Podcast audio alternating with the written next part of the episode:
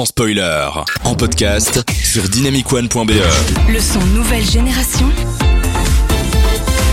c'est Dynamic One. Merci d'être avec nous, toujours ensemble pour parler cinéma dans Sans Spoiler sur Dynamic One. Alors, autre thématique, je vous l'ai dit juste avant, on ne les met pas assez en avant justement, c'est les courts-métrages Pixar. Vous en avez tous déjà vu, hein, Aurel, Adrien, Théo, F X. Piper. Bien sûr. Et voilà, tu viens de spoiler ma chronique. C'était très court, merci d'être là. Allez, c'était une bonne soirée. Euh, oui, on ne le dit pas assez, mais euh, et on ne les met pas assez en avant, mais euh, mais les films de ces génies. Attends, je recommence. On le dit pas assez, mais même avant que les films de ces génies de Pixar ne commencent et font qu'ils deviennent des génies de l'animation, de l'écriture, de l'émotion, eh bien c'est déjà des génies. J'ai assez dit génie. Il n'a pas compris ce qu'il dit, je pense.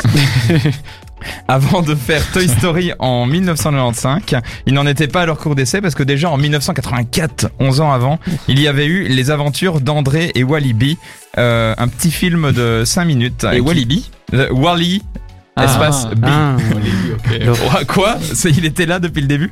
Euh, histoire d'un humain et d'une abeille. Euh, voilà, c'est tout. Il se passe pas. Et il y a une voix off.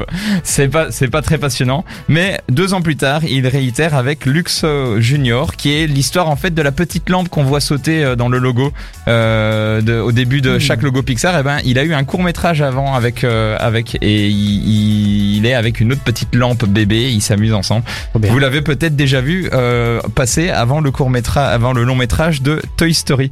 Euh, ça ressemble un peu à une cinématique de P S un et encore, euh, mais il y avait déjà quelque chose à ce moment-là. C'était quand même déjà super intéressant parce qu'ils testaient, ils faisaient des choses.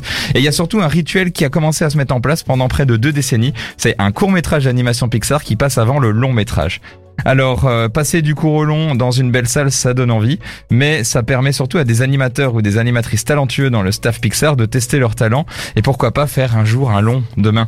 Euh, malheureusement, ça s'est perdu, comme la chronique de Théo d'ailleurs tout à l'heure. Et... Euh... Et, et la dernière fois que c'est arrivé, je me rappelle que c'était pour le, le monde de Dory avec Piper justement, que je sais Théo tu aimes bien. C'est, c'est Alan Alan Barillaro. C'est euh, c'est un petit court métrage muet. Ils en en font beaucoup des muets comme ça, ouais. avec euh, avec des petits oiseaux sur une plage qui s'amusent avec un beau travail de la lumière. Mais moi je vais vous en recommander un autre. C'est Presto de Doug Sweetland, qui était juste avant Wally euh, quand il passait en salle. Alors c'est un magicien qui veut réussir un tour de magie à l'aide d'un lapin, sauf que le lapin il a juste faim, il a pas envie de faire le tour et il fait tout foirer pour pouvoir aller manger. C'est con hein, mais fallait y penser. C'est, c'est à peu près l'inverse du film Le Prestige de Christopher Nolan, je pense, d'un point de vue style. Et euh, c'est euh, comme ça qu'on se dit que les plus grands ont commencé aussi par des cours, et il faut le rappeler.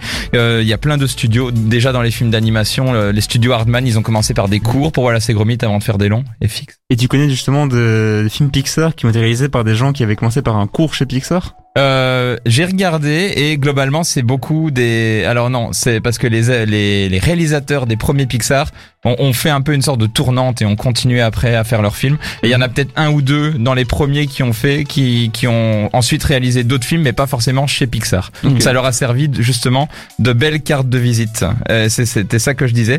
C'est euh, pour faire un film, c'est un gros budget, mais au moins ça leur permet de faire des cartes, euh, une belle carte de visite. Bon alors après avec ce budget, moi je veux bien t'imprimer des cartes de visite et te faire un beau château de cartes et ce sera le, pour le même prix euh, plus intéressant. En plus moi il sera en couleur parce que tous les courts-métrages sont pas en couleur. Enfin bref, tous les courts-métrages euh, c'est l'occasion de, les, de voir des têtes prometteuses nous proposer des courts-métrages inventifs.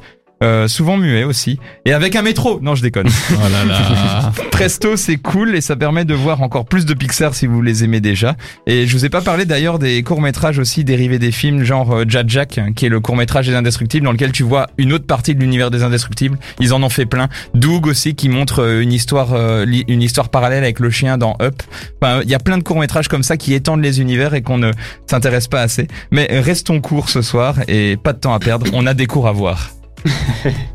Est-ce que vous avez vu beaucoup de courts Pixar? Je vous repose la question du coup. Euh, moi souvent au cinéma en fait, euh, mais en fait j'ai, j'ai pas mal oublié. Je me rappelle juste du Jour d'échecs, je trouvais sympa mais pas extraordinaire. Mm-hmm. Celui aussi avec le, la nuit et le jour qui se, se rentrent dedans et ça fait une, une éclipse. Je sais pas si ça vous dit quelque chose. Hein. Daydreamer, oui, je crois. Oui, c'est, je m'en rappelle bien, je m'en rappelle bien. Qui a un petit côté un peu soul, je dirais. Shadow, peut-être dans la nuit. Comment?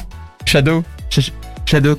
Shadok, ouais. Mais et les personnages ressemblent un peu aux personnages, à certains personnages que tu peux voir dans, dans Soul, justement, le dernier Pixar. C'est vrai. Maintenant, je que, trouve. Tu, maintenant que tu le dis, c'est évident. Les, les animateurs, ouais, les animateurs. Tu vois que il y, y, y a des animateurs communs dans ces films-là. Théo, à part Piper. J'ai vu récemment Piper. Ouais. Et euh, avant ça, j'ai vu Piper. C'est un, c'est un court-métrage, tu peux le voir dix fois. Ouais. Euh, sinon, à part ça. Bah, tu peux le regarder, Karl, hein, pendant qu'on parle. Il dure cinq minutes, le temps de cette musique. Faut le regarder, attendez. Euh, c'est sur Vimeo qu'il faut le regarder parce que la version est complète et en H D.